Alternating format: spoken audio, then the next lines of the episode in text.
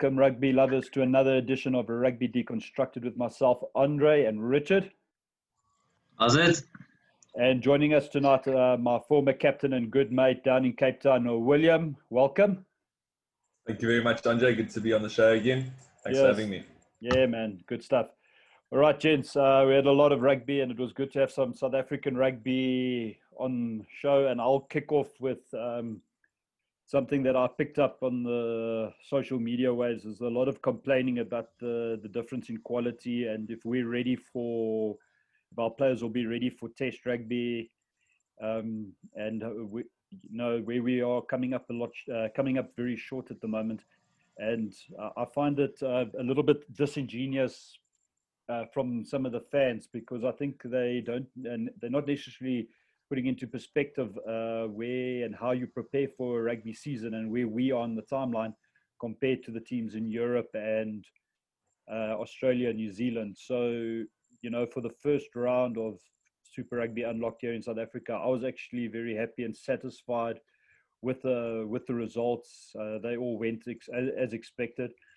Um, maybe the quality wasn't as good there, but uh, specifically, like for me, the Bulls uh, Griquas game was really a good a good game, where the Griquas came out and they looked like they'd already played three, four games, and really put uh, tested the Bulls. Rich, yeah. you go ahead?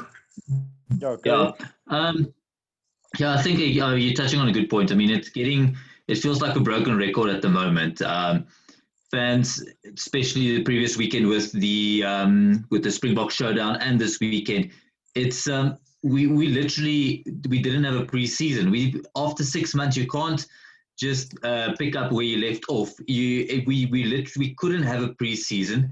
We literally had one round of games. The superheroes uh, super fans Saturday that acted as a preseason, and we the, the rust is expected. It's something that we go through the motions every season. The first few two or three games, you need to get into the swing of things. You need to build up momentum.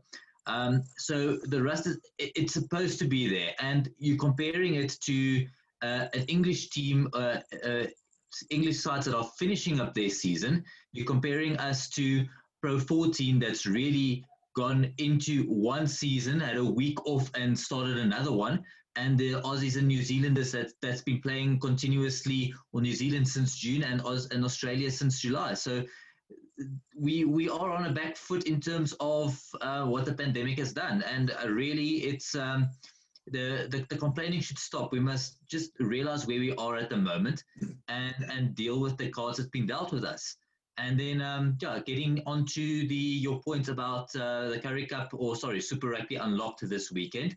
Um, I mean, especially two of the points that we spoke about last week that we wanted to see were, was already ticked in the first weekend. I mean, I'm I'm happy. I mean, the the I know a lot of people are were complaining about the Sharks Lions game. I really enjoyed it. I thought it was a fair tussle, and uh, especially Griquas. They last week we asked for them. We asked them and the Pumas to come to the party against full strength teams.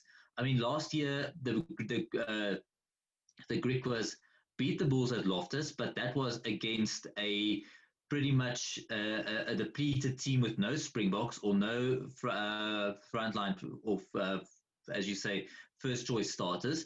This year they they come within seven points against the uh, against a proper uh, full strength Bulls team, and they made a they had a real go at it. And there's a lot of talent coming through in the Griquas team, and that's actually what we need in terms of competing against um, the top leagues and uh, against the Premiership, Pro uh, Pro 14, uh, Top 14. If we want to compete against those likes, we need that depth, and that's what Griquas is going to bring to the party if they continue with that.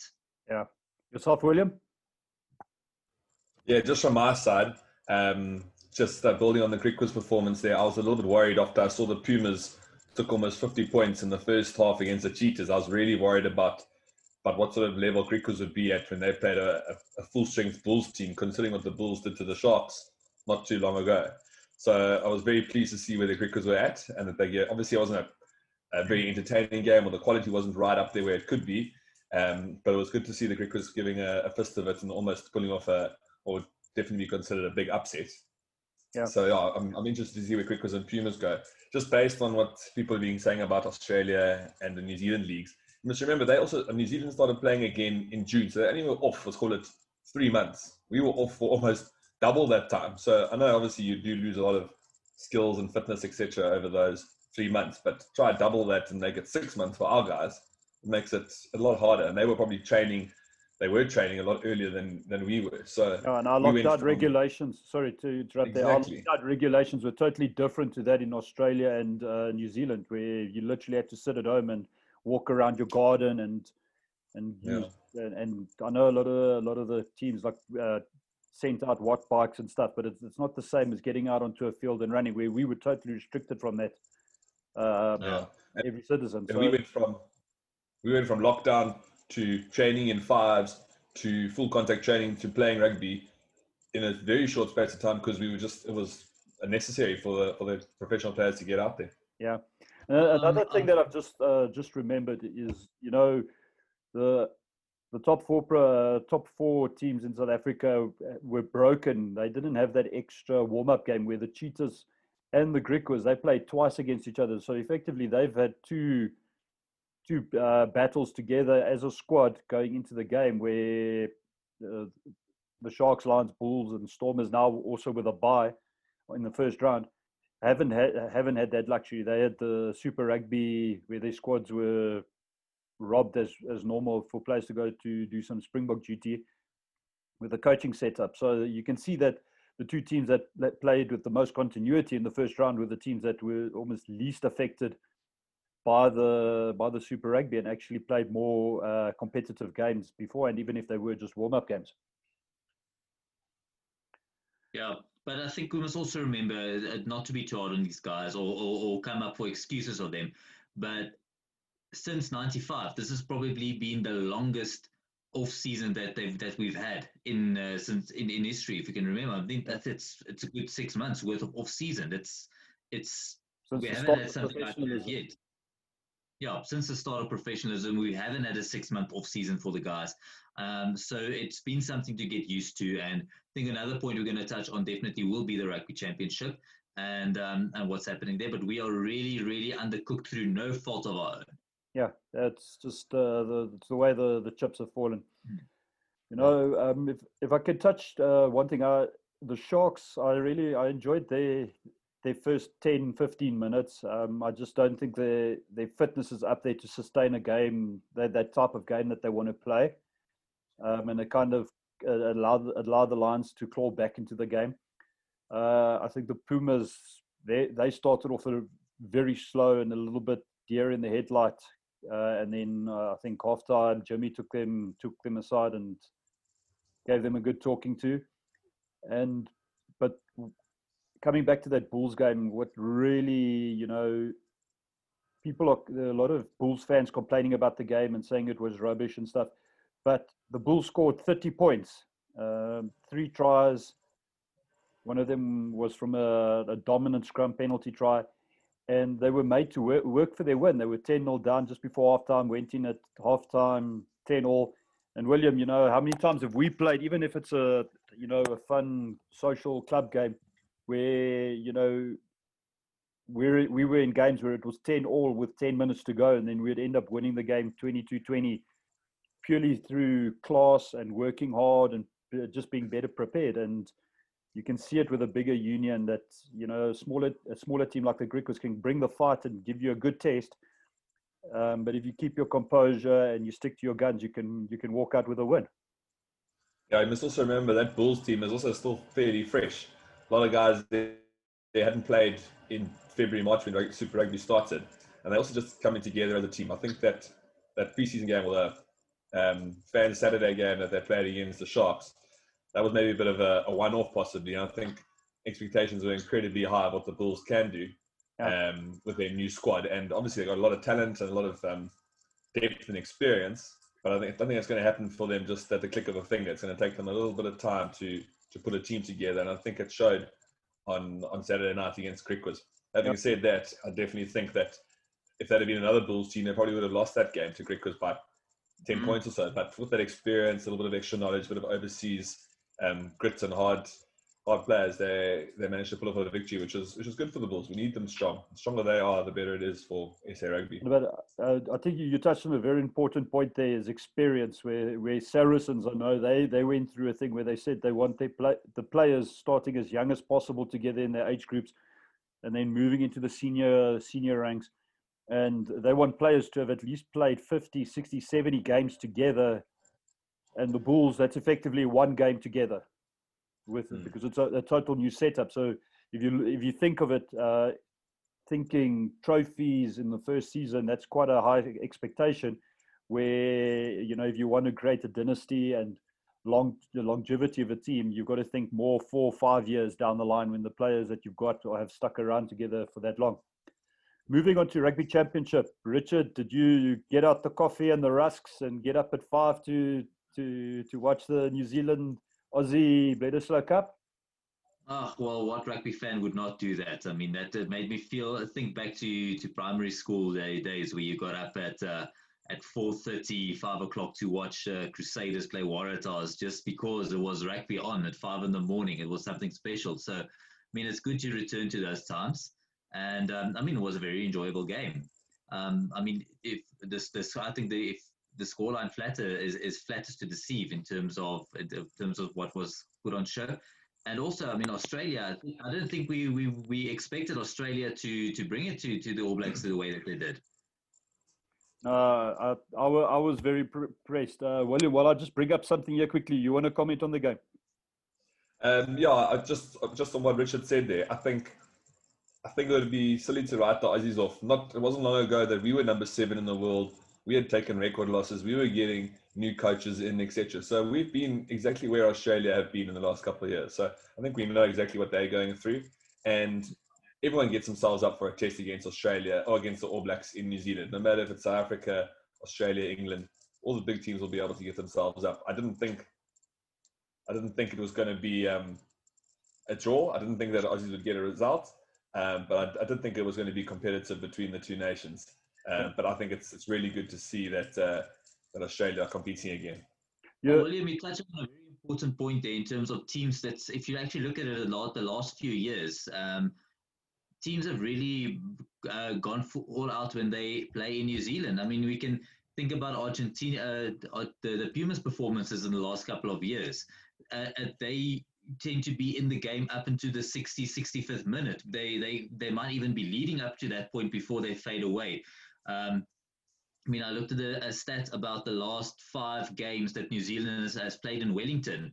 Strange enough, they've only won one of the last five in Wellington, and that was against the 14-man French team. And you look at the score; it's like 26-13. So it's it's something that's creeped up in under underneath the under the radar in terms of teams actually they can be the dog's breakfast for 11 months of the year and they will rock up in New Zealand and they will bring the A game and I think we've we've proven that we be that, that we can do it and um, I mean I think it was high time that Australia also did it if you look at their previous results in New Zealand over the last couple of years Yeah. Okay. I, I, I did a little bit of reading up on the on this whole All Black um, aura thing, and you know, just quickly googling. uh, I've got. Uh, can you guys see the screen? Yeah, Yeah. Uh, All Black aura is gone. David Campese. Um, you know, legendary uh, Wallaby winger David Campese has spoken out after the Bledisloe Cup clash uh, on the weekend, which ended in a 16-all draw. Campese's comments were not flattering at all towards the All Blacks players and coaching staff. Everything happens off the field before it happens on the field, Campese said. They came out and they, they have been so arrogant about Super Rugby. I'm not sitting there. I'm sorry. And I'm sitting there thinking, you guys, you're going to fall on your sword soon. And it's starting to happen now. Now, you know, those, those comments by David Campese um, got me thinking. So I went back and checked. And I, I don't have it in a chronologic, chronological time order, but if you have to think about the, the following losses that the All Blacks have taken, they started off with that drawn series against the British and Irish Lions. Then you add the loss to Ireland in Chicago. Then you add the loss and the draw at home to the uh, to the Springboks. And you add uh, the loss to England in the Rugby World Cup in the semi-final, and now you add a draw at home to the Australians. That's you know still debatingly, you know, they're not at the peak of the game, but they've definitely they're climbing out of the doldrums and they're on their way up now under the new coaching staff and with some senior players back in that back line just to steer the ship uh, in a better direction. And you know, then you start thinking that David Campese's um, words are are valid. Then I went and looked at um, the last time Australia beat them, and can you guys remember when? The last time in New Zealand or the last time? No, no in, just the last time they beat them. Yeah, it was the 47 26 result in Perth. 47 26. Yeah. Yeah. And you know what happened a week later? 36 They back. got 36 0. They got 36 0. So, you know, yes, uh, I think what's happened is with those results that I've uh, that I read out where New Zealand have lost, teams have come across a formula and how to beat New Zealand. That you know, it's match them physically, put them pre- put them under pressure, pressure they fly off, in your face defense. You know, um, obviously we're blessed with chasing the sun, which we will review on completion of the series. And you know, a lot of the the insights in a in an international squad are coming out through listening to Rassie and Jacques and Matthew Proudfoot talk to the players and how they approach the games. And you know, it it's all about self belief and you know knowing that you can win win a game. And I I think the the gap has definitely closed from between the international sides, the top international sides in New Zealand. Um, and now it's just working on the belief and the and like William, I, I like uh, referring to us because we came a long way. You know, we we were always mid-table and we always lost games that we should have won, and it just took uh, Froggy and a mate, uh, a couple of mates pulling together to to rectify, you know, those small little things, and then the wins started to come for us. Yeah, I think I think a lot of what Campese says is is pretty accurate. I just think it's coming from the wrong person because as soon as something comes out of his mouth, the next weekend a complete opposite sort of thing happens. So I Yeah. think he might be setting up his his mates for a bit of um, a Kiwi backlash next week. But I do agree with what, a lot of what he's saying about the aura of the All Blacks. I think I think the first mistake that they made was going with Foster as a coach. I think they needed something fresh, something different, something new. Someone young like Robertson would have been a perfect candidate for the next, if not the next World Cup, the next two World Cups. To Yeah. see where he can take. I think they're getting Well, also. Uh, Also, Sam Cane. I don't know. They say he's been the one groomed for the captaincy. Yeah, I mean, is he Yeah. is he the right one for the job? Let's see. Let's Well, wait and see. ju- I think they could have done something ju- new and different. Yeah, Richard. Before we come to you on that point, uh, Sam Cane made 25 tackles, didn't miss one, and he forced two turnovers. So yeah, it's it's difficult when you you know when you haven't had a great uh, you know when you you look at Sam Cane and the Chiefs, they didn't have a great Super Rugby, but you know then all of a sudden he puts that All Black jersey on and he's a different animal. Yeah, no doubt. Yeah. I mean, Yeah, yeah, Rich, his, his numbers can't argue with those. Yeah, Richard. Yeah, well, I think, um, as you say, touching on Campese, you go through that article as well. Um, just touch on a few points where he says New Zealand has been arrogant about the way that they've approached Super Rugby. And I mean, actually, I can't remember the Crusaders calling themselves or saying that they won their first title in how many years or um, declaring themselves Super Rugby champions, the, the way that the Aussies did in that sense as well. And you say, I mean, he, he says the aura is broken, but the Aussies, they still didn't win they still did not actually uh, get the win the, the, in the same way that the Boks or the, or the Lions did over the last few years. So to say that the aura from, to, I think the the the the context or the the the, the article itself has got valid points, but it's coming from the wrong people at the moment. I think the Aussies still have a long way to go before they can start making claims such as, as such as these from from from where they are coming from at the moment. Yeah, I def- they've definitely got a long way to go, but I th- they've definitely within Dave Rennie and the the setup there. I think they, uh, I know Tamua is playing a massive role. Uh, obviously, they've got the stability there with Michael Hooper. They've got his hundredth cap. You know, I'm not a fan of Michael Hooper in general, but you know, you've got to respect playing hundred tests for your country and Um, I think as, they put his stats up there, he's only got a 51% win rate as a as a captain. You know, but then when you look at other captains around the world, not many have got any better win percentage uh, in terms of specifically playing against the All Blacks, Australia or South Africa. Yeah. What do you guys make of the? Sorry, William, go ahead. Yeah, just from our side, a bit of team chat there in the Aussies. I thought um, the selection of James O'Connor at ten was quite a good one. It's good to see him playing played ten for the Reds throughout the throughout um, Super Rugby AU, and now they've backed him to start to play at ten with yeah. the Aussie in the Aussie jersey. As often he's been guy who's gone from twelve to wing to fullback back to fly half. So it's good to see him steering the ship there and, and getting a bit of consistency uh, throughout uh, throughout the team yeah, you know, talking about team selections there, obviously that brings that we if we want to try and tie that up in tie it up to with what's happening here in South Africa, we've got Damian Willemse. So I'm happy yeah. that they've made the decision that they're going to stick with him at ten. Uh, if I disagree or not, at least he's going to be concentrating on one one position. Um, I'm I'm a big big believer in having hybrid players, but not too many. You know, your key position players shouldn't be hybrid players. And like you're saying there with James O'Connor, you know, this is the decision for the national squad. And um, Thorn and Rennie, obviously, we've got some sort of relationship, both being Kiwis, bought into the idea, and it's starting to pay dividends for them. Just looking at combinations, you know, the Jack Goodhue moving to 12 this year, and then Rieko from 11 to to 13. I don't. I, I'm not sold on that center combination. I don't know how you guys have felt just from our side, it was quite interesting when um, Anton Lienert-Brown came onto the field as well. And then he went to outside centre, and even the commentators commented and said they should have moved Jack Goodhue to outside centre yeah. and moved Brown to inside centre. So even when a substitute comes on, we're still not sold by the centre combination, which would have made a lot more sense. Yeah, um, yeah 100%. and, and often New Zealand have had their 12 and 13 buttoned down. We know exactly what the story is, who's 12, who's 13, and what the plan is. So for them to, to see them not know exactly who their best 12 is or who their best 13 is. It's it's yeah, it's, it's interesting to see. Maybe it's a, a depth thing. Maybe they've got too many guys to choose yep. from. Maybe maybe they don't have enough guys or the right person in the right positions to to fill those slots. But it'll be interesting to see what goes what goes on um, in the next couple of weeks. Yeah, Richard.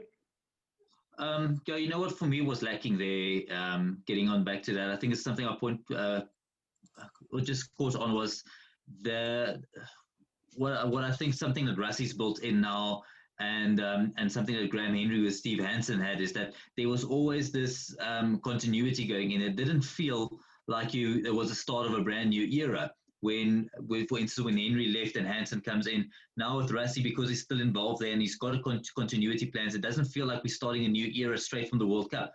For me, it started like the All Blacks, were, or it felt like the All Blacks were starting afresh, that they, they were now testing out combinations and and as you say experimenting where it's not something that they used to that they've really done at the start of a new cycle really. So um yeah I, I wouldn't be surprised if we're going to see a lot more of these things coming out from foster because it feels like he's, he's he doesn't have the same um plan of action as that henry and um and hansen had in the past. Yeah i, I was i was discussing at work today you know the the whole sele- selection thing and the this New Zealand selection at the moment reminds me of the 2003 2007 um, New Zealand squads where those coaches didn't know who they they had the best teams between World Cups. Yeah.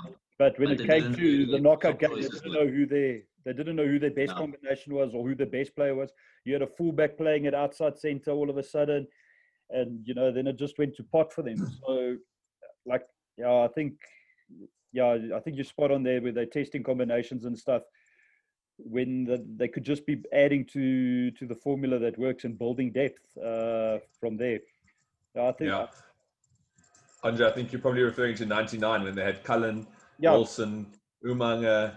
They had too yeah. many guys, Lomu, and they tried to fit them all into the team, and they just messed them around by playing them in the wrong positions. So it yeah. was yeah, possibly a similar thing now with the Barretts and um, Damian McKenzie Richie Mo'unga. Yeah, maybe they're just um, dropping the ball there a little bit. You, and you got you got Beauden Barrett and Richie Mo'unga. How do you fit them both into one team? It's you know mm. Barrett's playing if he's if he's your fly off, you know, and but he's spending more time at fullback. I think he, he's one of the hybrid players that it doesn't really matter where you put him on the field. He'll he'll he'll he'll operate for you. So yeah, I just uh, they've got they've got a they've definitely allowed England, South Africa, Australia to sit up and go. Uh, you know, we can start winning in New Zealand, and then that's going to put more pressure on them. And you know, Foster's only got two years to to right the ship. It's taking on water, not very quickly, and we will see this weekend how quickly they rectify and and see how they they, they rectify this weekend's uh, game. Now, if we we want to bring it back to to South Africa, and Richard, I think you touched on it now. What's important is Rassie's got his squad, and you uh, with the green and the green versus gold, you could see the, the experienced players. And what he did was he, wherever there was an experienced position, there was a a, a youngster put with um, put with a, a senior player. You know, so we had Nohamba playing between Duane and Elton, you know, and you could see how he flourished. So, you know, for me moving forward into Super Rugby Unlocked and into the Currie Cup, I'm I'm not necessarily worried about the likes of Ams and Duane and Elton and those boys because you know what you, you've got in them. They're just going to sharpen themselves up and get ready for for the next level. But I'm more worried. I'm I'm more interested. Is the correct word?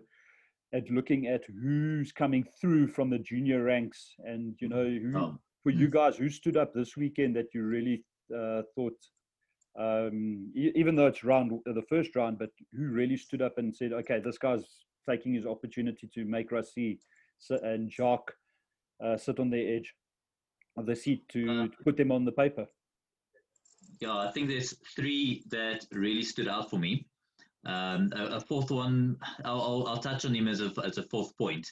But firstly, um, one thing that we touched on earlier uh, in the in the year, where I felt we might be um, a bit uh, shallow on depth, was on wings.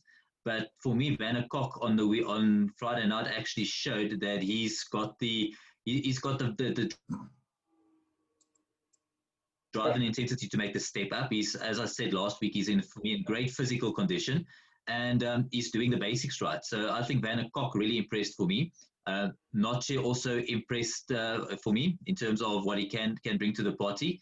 If if we, uh, I think in, in, when Duane decides to call it a day, we're going to be in good hands because we've got him. Well, it's in, will be interesting to see what um, Trocky does this weekend when he gets the run for the Stormers, if if they decide to pick him.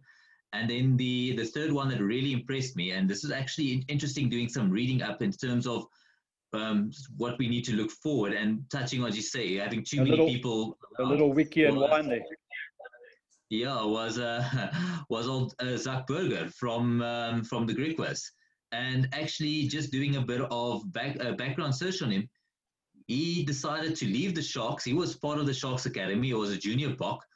He decided to leave the Sharks last year um, and take up an opportunity with Griquas. Now, if you think about it, if, if somebody like that didn't take the opportunity with another team, Zak Burger would be stuck behind Nohamba.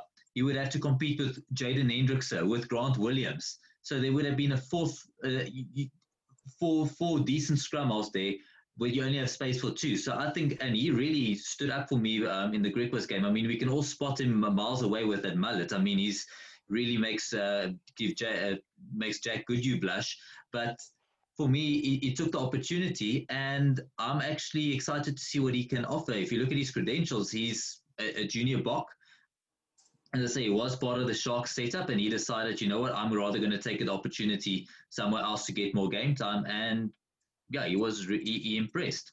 Yeah, and that that uh, Sharks Academy is really good. So he would have got his fundamentals would have been um, sorted out uh, at the junior level, so he, he's primed for uh, you know Super Rugby, Currie Cup with a with a, a, province, you know, starting week in and week out.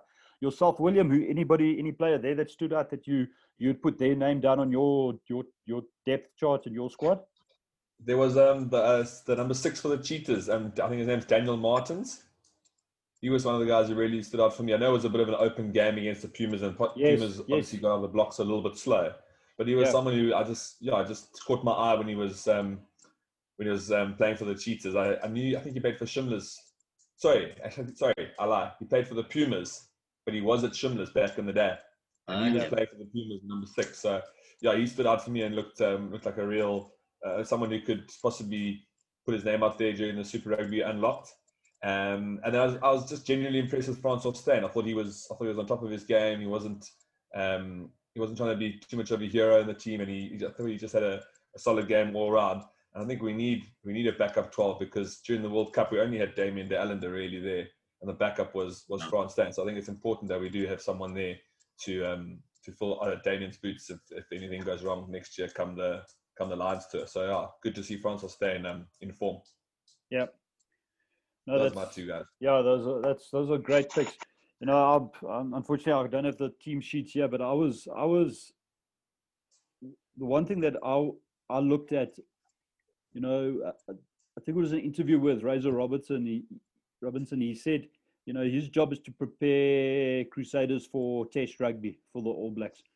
So, you know, when I start looking at uh, the teams now, specifically my side, the Bulls, and I'm looking at what Jake White's doing, you know, he's adopting a pattern. And when you when the team sheet came out, he he he'd adopted the the term finishers. So that obviously makes me think when him and Eddie were sitting down having a few beers together, they obviously discussed this uh, whole concept of finishers and how to use replacements and stuff. And you know, the the Bulls use their their bench quite effectively, you know, into that last thirty minutes of, of the game to close up to close out the game. So, I think you know the adoption of the the Springbok game plan as we we had last year will play a very important role for players to show what they can do inside the framework of what Rassie and Jacques have, have set up. But at the same time, you want players to be able to express themselves at the right time.